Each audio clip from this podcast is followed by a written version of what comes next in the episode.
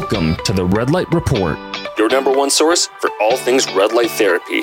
where you will learn how to optimize your health, wellness, and longevity with the power of photobiomodulation.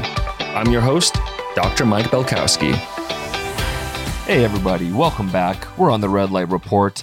It's December. Hope you guys are doing well. We're getting close to the holiday season, getting close to ticking down the calendar and flipping the page to 2023. So let's enjoy these last several weeks we have of 2022. Just a weekly report on the Montana weather here. The snow continues to fall, and we're having more snow than really the past, I would say, the last decade's worth of winters, or at least up to this point that we've had snow. I think I've mentioned this on prior podcasts, but sometimes we can get to Christmas Day without having any snow stick on the ground. Of course, we'll have some snow that falls, but it eventually melts or, or goes away. But this year, starting early November, we got close to a foot of snow within a couple of days, and it's been with us ever since. And, and we've had some nice sunny, warm days that's helped melt some of that, but then we've had plenty of other days with additional snow to keep the landscape nice and white. So, without a doubt, we're going to have a white Christmas up here in Montana. But regardless, wherever you guys are in the US or in the world, hope you're staying safe, hope you're healthy and well. Speaking of well, hopefully you can tell by my voice, I am back to normal. I am feeling much better than I was last time I was recording. So, all is well here. Still doing my red light therapy on a consistent basis. I forget if I told you guys last episode or, or prior that I've been doing some yoga red light therapy. There's a 30 minute video on YouTube that I like to use. And that's one of the first things I do in the morning now. Around the last month or so, I've been really getting into it. It's something I did back in physical therapy school, especially when I was traveling for my internships. Doing yoga just felt good, and, and it was something I could do in the comfort of my apartment or whatnot. So I'm back at it with yoga. Feels good. The body, I mean, being able to stretch that fascia on a consistent basis just feels good. Not only from a flexibility standpoint, but I do feel that by keeping the, the fascia pliable, you're able to keep things flowing in the body more naturally and, and, and more normally. So I think that helps with the flow of, you know, not only nutrition into the body, but toxins and garbage out of the body. So that's kind of how I see yoga is not only from the flexibility standpoint, but just the flow standpoint within the body itself. I used to have a barrel sauna, which I've mentioned on the podcast, I believe, but got rid of that for various reasons. And I now have a Therasage setup. It's just uh, basically the size of your body as you sit down and your, your head's popping out of, of the tent. But it's very quick, very efficient, and I am pouring sweat within 35, 40 minutes. So um, I've been doing that the past week now. So so coupling yoga with the infrared sauna, my body has been absolutely loving that, and I think that that alone is just a good tactic for keeping the body healthy, pliable, and staving off any type of sicknesses, especially this time of the year, changing of the seasons or where it's cold. You know, it's very easy to get that sickness, and I can attest to that last week or the last couple of weeks. So that's the update on my health and, and just some, some of the new things I've been adding to my health and wellness regimen. I'm sure there's a lot of yoga advocates in the audience. So shout out to you guys. And I'm sure those of you that have been doing it for years can just espouse or, or endorse the benefits of yoga and just how good it feels. So I'm hoping to continue that on a consistent basis, maybe do longer sessions, incorporate different types of yoga and kind of take it from there. But I guess the, the key point is also not only just doing the yoga, but doing it with red light therapy. So I think, again, doing that in the morning, because morning seems to be a key time for red light therapy just based on our, our cells and, and how the mitochondria respond to light, kind of simulating that sunrise with that red and infrared light.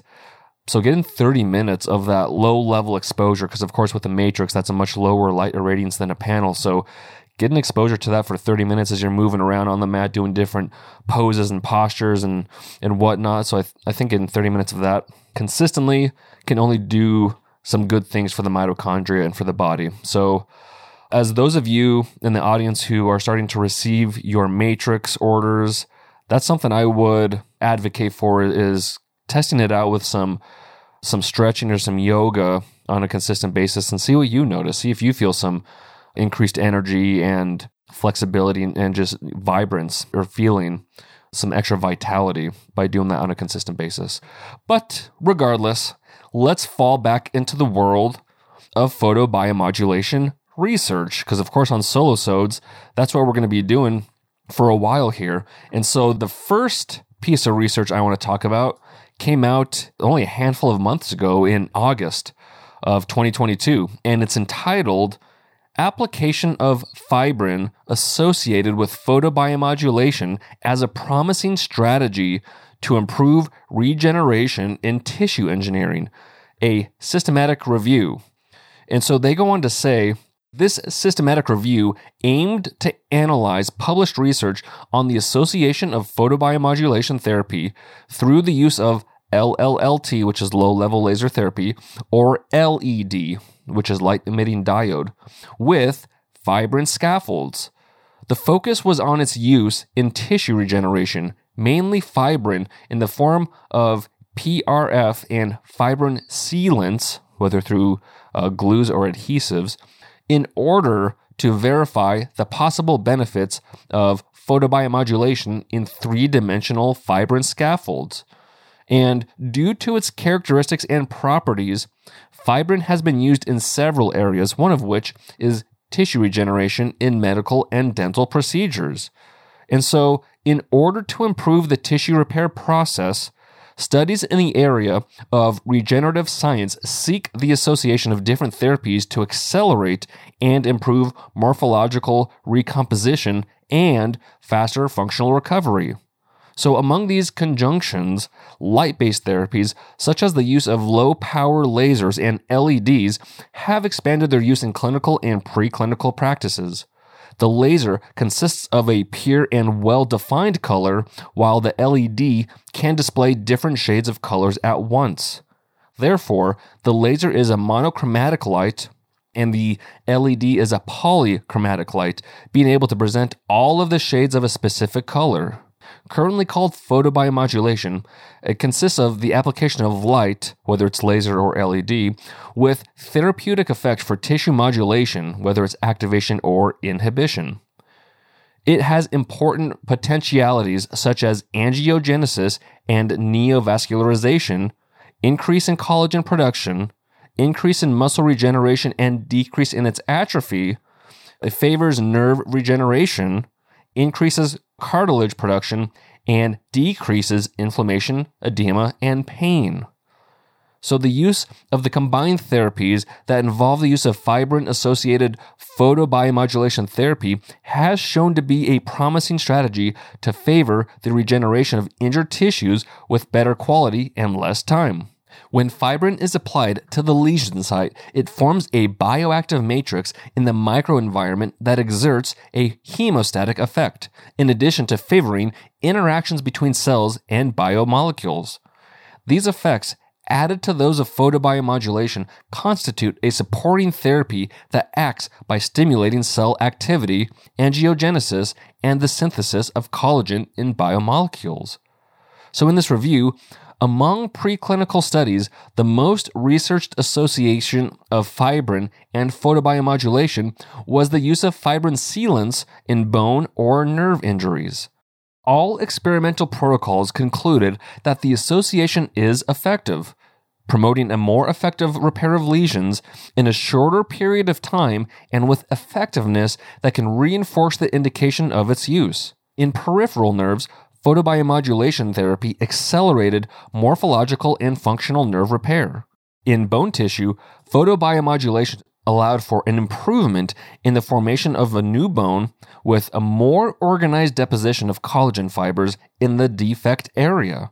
And in osteonecrosis of the jaw, photobiomodulation may effectively contribute to management of the healing process. So, in this way, we can see that few studies use the association fibrin and photobiomodulation, but given the good results, the technique is promising with the potential to collaborate in tissue repair. The difficulty in comparing the different types of photobiomodulation can be considered a limitation due to the different protocols reported in the experiments. Therefore, protocols with favorable results are generally standardized and reused by the same researchers in an attempt to reduce this limitation.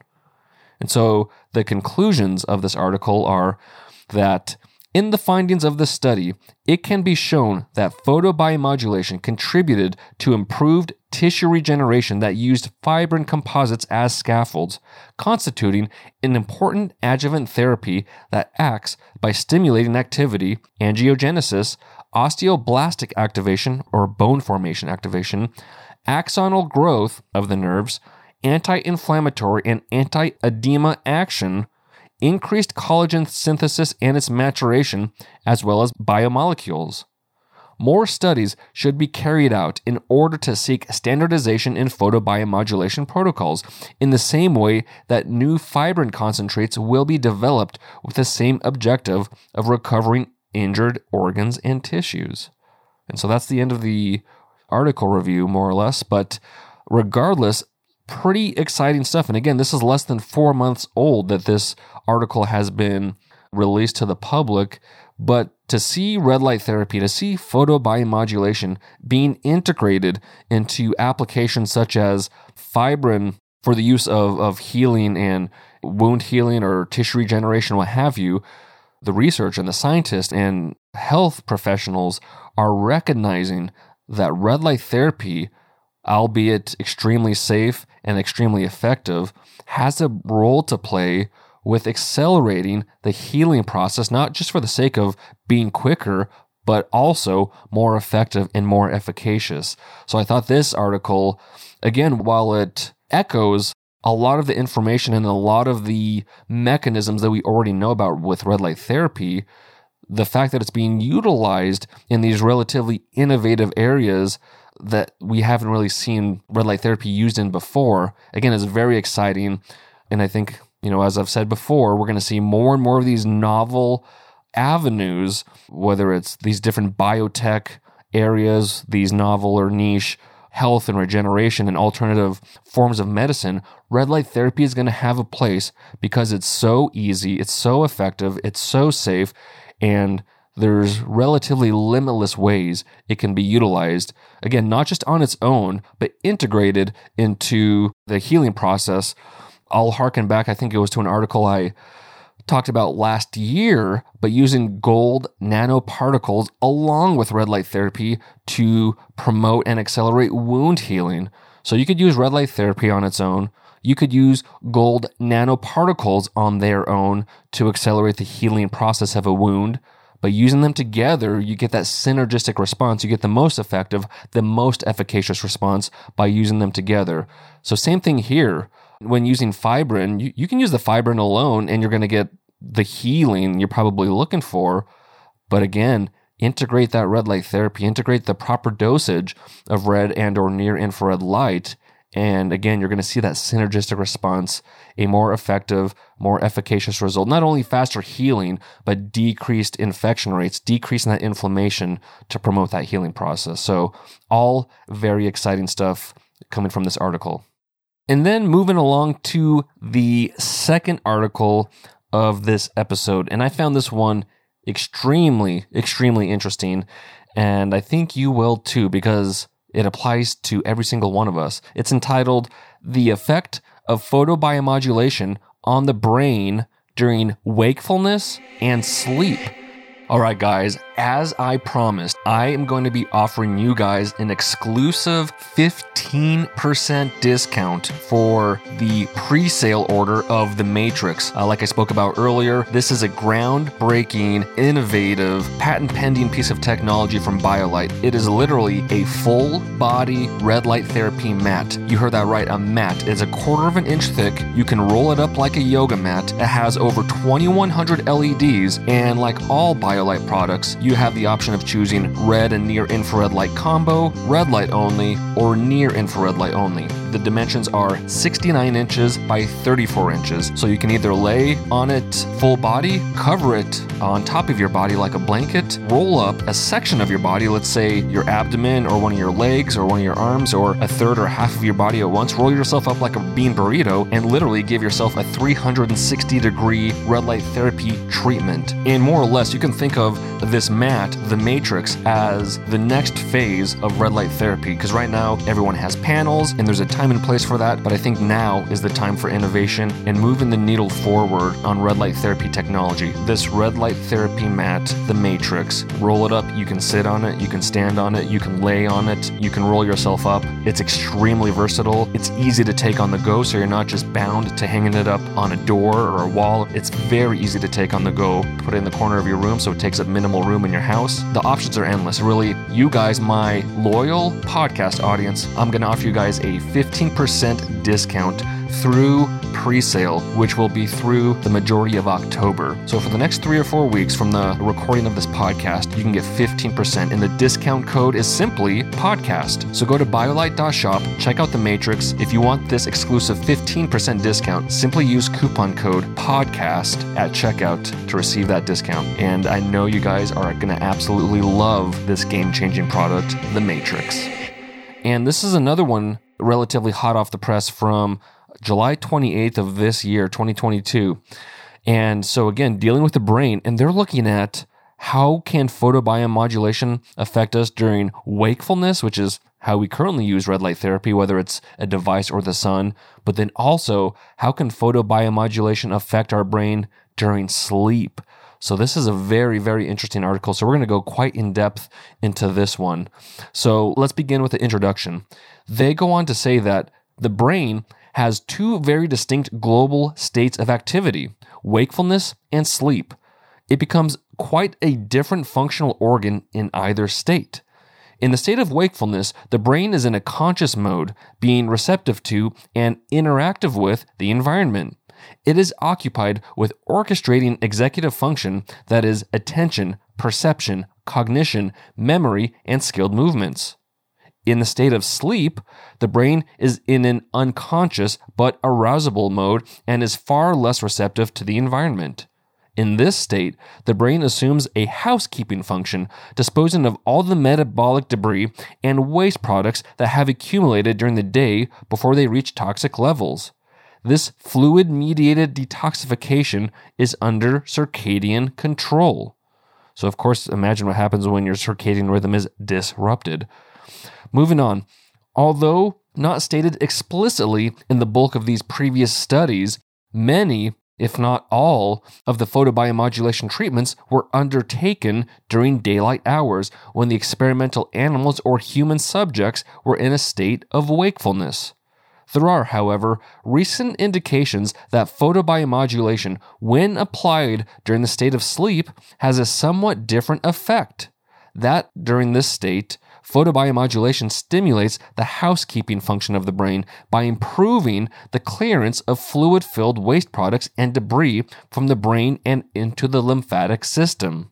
In the review that follows, we will explore what is known currently of the impact of photobiomodulation on the brain in the state of wakefulness and in the state of sleep. We will then offer the speculation that photobiomodulation may have a different effect on brain function depending on what state it is in, whether wakefulness or sleep, that it may follow a circadian rhythm. Finally, we will consider the key issue of why photobiomodulation has an impact on brain function in the first place and speculate further that biophotons, the ultra weak endogenous light emitted by cells, may form the key link between the two distinct arousal dependent effects of photobiomodulation. So, moving on to the first section here, it's entitled Photobiomodulation Influences Functional Activity. They say that most, if not all, of the reports that have examined the functional activity of neurons in the brain after application of photobiomodulation have been from an external transcranial device. The light issued from such devices has been shown by previous studies to penetrate, at the very least, as far as the cerebral cortex, approximately 10 to 15 millimeters beneath the cranial surface. Indeed, transcranial photobiomodulation to normal, healthy humans, both young and older, has been reported to improve high level cognitive functions in terms of reaction times or performance to a range of learning and memory retrieval tasks. The effect of photobiomodulation on brain activity has been shown to be due to metabolic influence through the activation of cytochrome oxidase C and an increase of hemoglobin oxygenation rather than a thermal effect. The next section photobiomodulation induces neuroprotection. Photobiomodulation has been shown not only to influence the functional activity of neurons across the brain, but also to improve their survival against damage or disease. Such improvements, referred to commonly as disease modifying or neuroprotective outcomes, have been reported in a range of animal models of disease or trauma, including retinal disease, traumatic brain and optic nerve injury, experimentally induced stroke, familial amyotrophic lateral sclerosis, or ALS, multiple sclerosis, MS, aging, Parkinson's disease, and Alzheimer's disease. So, looking at mechanisms of photobiomodulation, both direct and indirect stimulations. The precise mechanisms used by photobiomodulation to achieve these beneficial outcomes, both functional and neuroprotective, are not entirely clear, but two main ones have been suggested, namely direct and indirect stimulation. For direct stimulation, photobiomodulation has to fall directly on the neurons. The light is absorbed by photoacceptors found among the mitochondria, for example, the cytochrome C oxidase, or elsewhere, such as the transient potential receptor ion channels and or various types of opsins within the neurons that then generates more energy that drive intrinsic neuronal functions. In addition to these short-term energy gains, Photobiomodulation also induces a more long term cellular change by activating the expression of various functional and protective genes. In particular, photobiomodulation prompts the expression of growth factors, for example, glial derived neurotrophic factor and brain derived neurotrophic factor, both of which have been shown to increase the survival of neurons. In essence, Photobiomodulation makes the neurons healthier by not only making them function better, but also making them more resistant to disease and distress. It should be noted that this type of stimulation has been shown to influence both the functional activity of neurons as well as offer neuroprotection. Photobiomodulation not only has a direct neuroprotective effect on diseased or distressed neurons, but it also has an impact on hypertrophy and proliferation of the resident glial cells and inflammation. Previous studies have shown that photobiomodulation reduces gliosis and or inflammation in animal models of Alzheimer's and Parkinson's disease, multiple sclerosis, aging, and traumatic brain injury. It is not clear if the photobiomodulation induced reduction in gliosis and or inflammation is due to a direct action on the glial cells or a secondary to the survival of the neurons, although there are reports of a direct photobiomodulation stimulation of primary astrocytes in culture. It should be noted that photobiomodulation has also been shown to have a direct effect on the vascular system. There is evidence that photobiomodulation offsets the degeneration and leakage of retinal capillaries in animal models of diabetes and in the striatum and brainstem of a mouse model of Parkinson's disease. Further, photobiomodulation has been reported to induce the release of nitric oxide from cells, which triggers the vasodilation of nearby blood vessels, increasing blood and lymphatic flow. In addition to direct stimulation, photobiomodulation has been shown quite remarkably to be beneficial to neuronal survival even when it is applied to a distant or remote location. That is, when it is not applied directly to the neurons. The evidence for this indirect stimulation has been accumulated from many previous studies in a range of animal models of disease, from diabetes to Alzheimer's and Parkinson's disease, showing that photobiomodulation applied to one body part can induce neuroprotective effects in another, more distant body part. For this effect, photobiomodulation is thought to activate circulating immune and or stem cells or even free floating mitochondria within the cardiovascular or lymphatic system that then leads to an overall increase in mitochondrial activity in a similar fashion to that direct stimulation described above in the distressed neurons located in the brain. The precise mechanism used by the circulatory cells and or molecules to achieve these beneficial outcomes in neurons are far from clear, however. Although this type of indirect photobiomodulation stimulation has been shown to be neuroprotective, it is not known if it can induce a functional change in the activity of neurons within the brain as does the direct stimulation. So, in summary, both direct and indirect types of photobiomodulation stimulation have been reported to be neuroprotective when applied in the state of wakefulness in a range of animal models of disease. When comparing the two, at least in an animal model of Parkinson's disease, the direct stimulation is far more effective than the indirect, resulting in a larger magnitude of neuroprotection. It has been suggested that the direct stimulation forms the primary mechanism of photobiomodulation induced neuroprotection, while the indirect stimulation forms an added up, backup protection. So that was a mouthful, but needless to say, they're finding both ways where you can directly or indirectly stimulate some neuroprotective effects, especially in the neurons more so than the brain. But that, of course, direct stimulation is going to be more effective than indirect stimulation. So, of course, if you have a choice, direct stimulation to the brain is going to be most effective. But let's move on to the next section here, which is entitled Photobiomodulation and Sleep. So, photobiomodulation in the state of wakefulness has been much studied, whereas the impact of photobiomodulation on brain function during the state of sleep has received little attention. In the section that follows, we will discuss what is known of the effect of photobiomodulation on the sleeping brain, followed by the potential mechanisms involved. First, we will consider the primary function associated with sleep and the recently discovered system that is involved in carrying out this function. And so the next section is called the glymphatic system, the housekeeper of the sleeping brain. And it goes on to say, although the precise function of sleep is not clear, and it has been suggested recently to be the critical period of the 24 hour cycle when the brain replenishes its resident fluid and clears all of its cellular debris and waste products before they become toxic. That sleep is when the brain assumes a housekeeping function, a function that it cannot undertake readily during wakefulness when it is fully occupied with orchestrating all the complex neural networks associated with executive functions, namely cognition, attention, memory, and skilled movements. The brain undertakes its housekeeping duties in a rather unique way.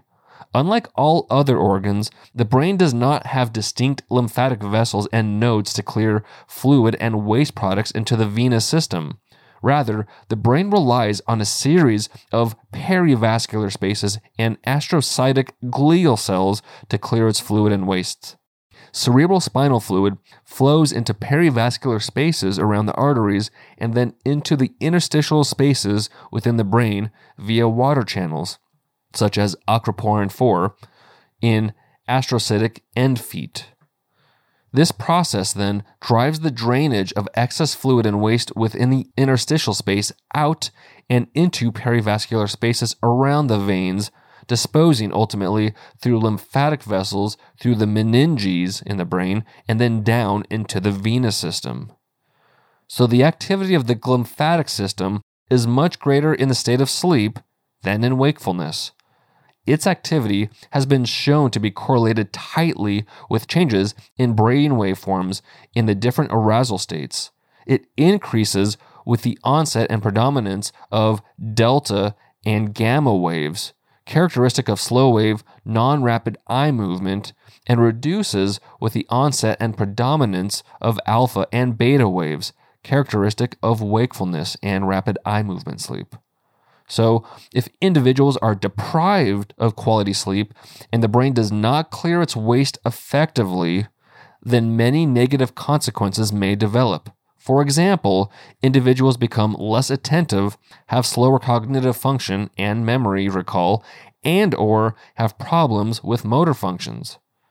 Executive function and emotional regulation are diminished. And it does not improve the older we get. So those over 60 years tend to have shorter and lighter sleep patterns, interrupted often by multiple awakenings. Consistent with these observations, there are many reports of an age related decline in glymphatic activity, both in cerebral spinal fluid flow and clearance. When periods of poor quality sleep become chronic, there is an increased risk of developing serious neurological conditions, including depression or Alzheimer's disease. In Alzheimer's disease, for example, there are many reports that the activity of the glymphatic system is very much reduced, such as in mouse models of the disease, there is a reduced glymphatic influx, resulting in less clearance of the beta amyloid. And of course, beta amyloid plaque is associated or characteristic of Alzheimer's disease. And so the next section here is photobiomodulation influence on the sleeping brain and the housekeeper. So they go on to say that no previous study has examined the effect of photobiomodulation on brain waveforms during sleep. There have, however, been recent indications that photobiomodulation does in fact impact the clearance of fluid and toxic waste more effectively during sleep than wakefulness.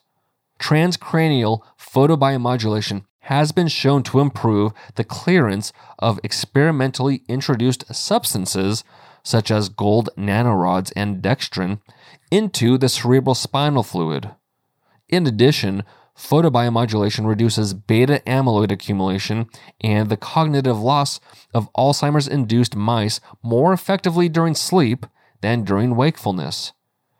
It also stimulates the overall flow of cerebral spinal fluid through the brain, as well as prompting the breakup of beta amyloid aggregations. When applied to normal mice at night, photobiomodulation promotes a faster clearance of beta amyloid from the ventricular system of the brain than when it is applied during the day. Finally, photobiomodulation has been shown to stimulate the clearance of fluid from the meningeal lymphatic vessels. These vessels are considered crucial in the final clearance of beta amyloid from the brain. Moving on to the next section here photobiomodulation induced mechanisms during sleep. They go on to say that the precise mechanisms used by photobiomodulation to stimulate the activity of the glymphatic system, that is, to improve the fluid clearance and disposal of waste products from the brain, are far from clear. Previous authors have shown that photobiomodulation prompts the breakdown of various protein aggregations within the brain and stimulates a nitric oxide induced vasodilation, at least outside the brain within the lymphatic vessels of the meninges. And these are likely to contribute to the improved fluid and waste clearance from the brain.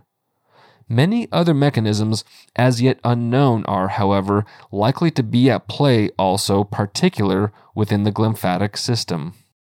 And the next section here, a speculation. There is an arousal dependent effect on photobiomodulation. So they go on to say that taking all of these findings together, we suggest that photobiomodulation has different cellular effects depending on the state of arousal when it is applied that it may follow a circadian rhythm. During wakefulness, photobiomodulation could have a dual primary effect of first stimulating neuronal function, activating mitochondrial activity and gene expression, and influencing the different waveforms patterns across the brain. And second, improving neuronal survival, providing effective neural protection against distress and disease. During sleep, however, photobiomodulation may be less effective in stimulating neuronal function and survival, but be more effective in stimulating the clearance of fluid and waste from the brain. It may do so by increasing the activity of the glymphatic system. The mechanism that underpins this glymphatic stimulation is not known, but we suggest that photobiomodulation may, may work primarily to increase the permeability of the aquaporin 4 water channels of the astrocytes, thereby helping to increase the flow of fluid through the brain. This suggestion requires experimental validation by future studies, however. A couple of researchers suggest that the fluid clearance of the brain is promoted further by photobiomodulation induced vasodilation of the meningeal lymphatic vessels, and this mechanism may help the process also.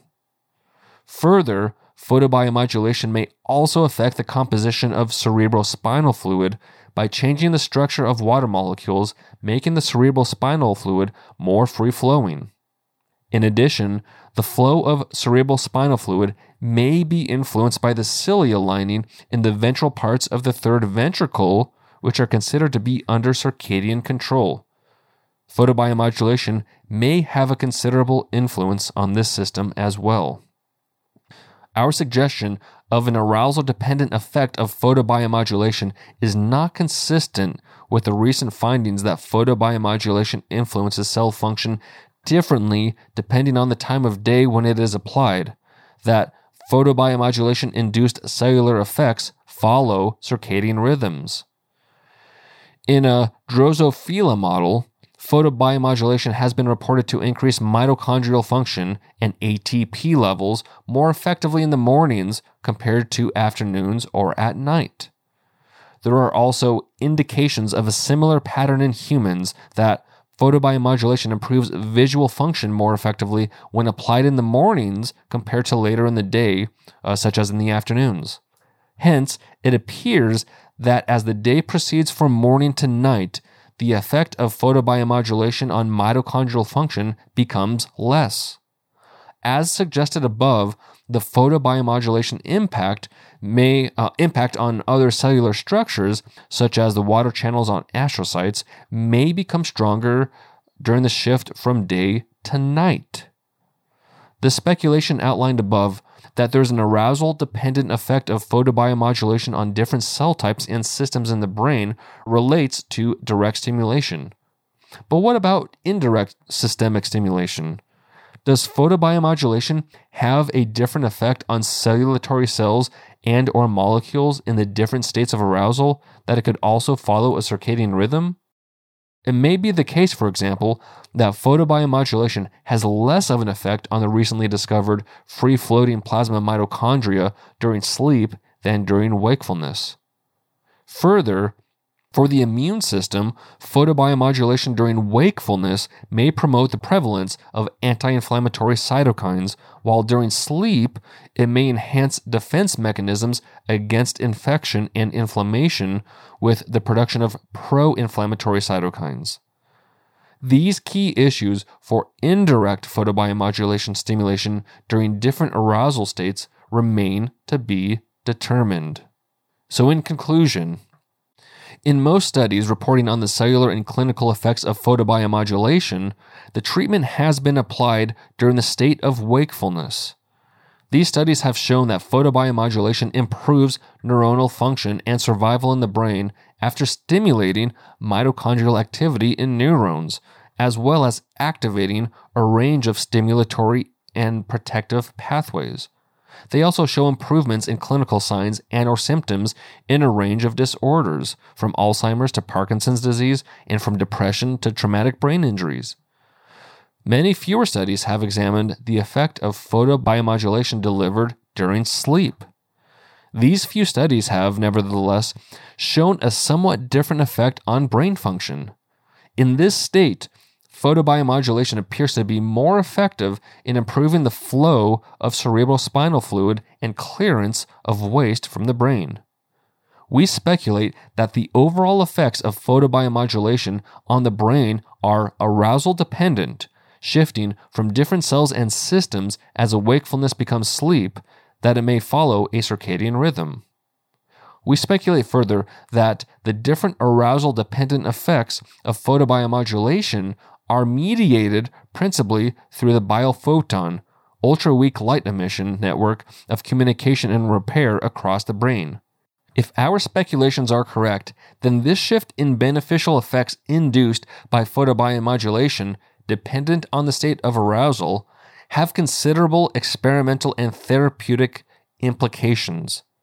Our speculations on the effects of photobiomodulation on the glymphatic system, in particular its impact on the activity of aquaporin 4 water channels, as well as the biophoton network, await experimental validation by future studies. And so that is that article.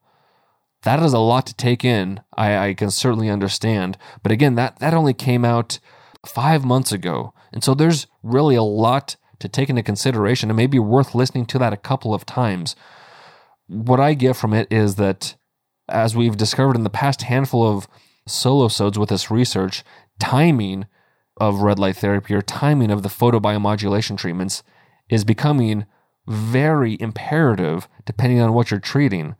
So, for those not familiar with the glymphatic system, of course, it's most active during sleep the, the glymphatic system gets rid of that cellular debris and the garbage and the toxins that build up throughout the day. So again, if you get poor sleep, if you have a circadian mismatch, if you're continuously jet lagged, if you work perpetual night shifts, or if you're like you're, you're a night shift worker, your body is set up to fail predicated on a poorly working glymphatic system because just like the lymphatic system carries debris and toxins throughout the body below the below the head the glymphatic system does the same thing for the brain because the brain doesn't have a lymph system, so to speak. So if your lymphatic system isn't working properly, the garbage and toxins get built up in your brain. And that's how we see these things like major depressive disorder, Alzheimer's, Parkinson's, multiple sclerosis, so on and so forth, ALS. Some massive implications. And, and what they're saying, of course, is that the effect on the glymphatic system or the effect on improving this restorative process during night that we get during sleep, you don't get that by doing photobiomodulation during the day. You would, in effect, have to do these treatments during your restful time of the day. So when you're sleeping, so whether you're using some type of uh, a panel with a timer or like some sort of cap or helmet, which I'm, that wouldn't be fun to sleep in. But again, if this research or if this the speculation is true because they admit that a lot of this is speculation based on a small amount of evidence. It's not like there's been tons of research done on this specific area but if these researchers are correct then devices to be utilized during night on your brain to enhance that glymphatic system to enhance the health and restorative process of your brain has massive implications and like they alluded to in the uh, in the conclusion and kind of during the discussion portion, there's a lot of research already pointing towards timing, such as for eye health, for sleep, and of course for this restorative process in the brain now. Of course, if you want to use it during the day to improve mitochondrial health, improve anti inflammatory properties, stuff like that, you use it during the day. But during the night is when we want to use it and of course, it has to be near infrared, which is nice because that's invisible. It's not that bright red light. So you'd be using that near infrared on the brain to augment sleep, to augment the glymphatic system, to augment your brain health. So that's an article I'm going to look over again, going to read over again because the information there is powerful and the implications are massive for every single one of us, whether you consider yourself healthy, whether you're in that phase of quote unquote aging where you're concerned about brain health or you're teetering on the edge of, let's say, dementia or Alzheimer's and stuff like that, knowing this information or wielding it appropriately, you can start using near infrared on your brain right now. You don't have to wait for specific protocols or specific research to say yay or nay. We already know near infrared light is very beneficial for the brain when used in the correct dosages. And now with this piece of research or with this review on the research, this is what has to be teased out. How do you use that near infrared light while you sleep? Because again, you need to have some sort of timing mechanism on a device that's targeting your brain. So again, like these guys alluded to, more research needs to come out to further define and prove their speculations. But then, if true, start to begin and build some protocols and some ways that we can be utilizing this near infrared light to our advantage to optimize our lymphatic system and our brain health and our overall health. So Uh, lots of exciting stuff in that article, guys. I hope you liked it. I, I know it was a lot to take in, probably. But again, if need be, please listen to that a time or two to really absorb the impact and the implications of that information. But for this episode, we're, we're going to call that a day, those two articles. Again, one looking at red light therapy in combination with fibrin for healing tissues and, and organs. And then, of course, that second article, we went into depth that looked at photobiomodulation, both during wakefulness, but more importantly, during sleep and its impact there. So I hope you guys enjoyed this episode. I hope you found it useful. As always, I appreciate every single one of you supporting and listening to my podcast. If you haven't already, please leave a quick five star review on either Apple Podcast or Spotify. That way, more people can easily find this podcast and learn about the wonderful health and wellness benefits of red light therapy, just like you have. But like I said before, guys, hope you have an amazing week here. We're getting closer and closer to the holiday season, so fun shopping, stay safe, but as always, get your red light in, get your sunshine in, and as always, light up your health. You guys have an amazing week. Thank you for listening to the Red Light Report. If you like what you heard today, go ahead and leave us a review on iTunes and other podcast platforms to help spread the word so other people can learn about the many health, wellness, and longevity benefits of red light therapy. If you're looking for more educational content, check out our Instagram page at biolight.shop and our YouTube channel, BioLight. I'm Dr. Mike Belkowski, and I'll see you on the next episode.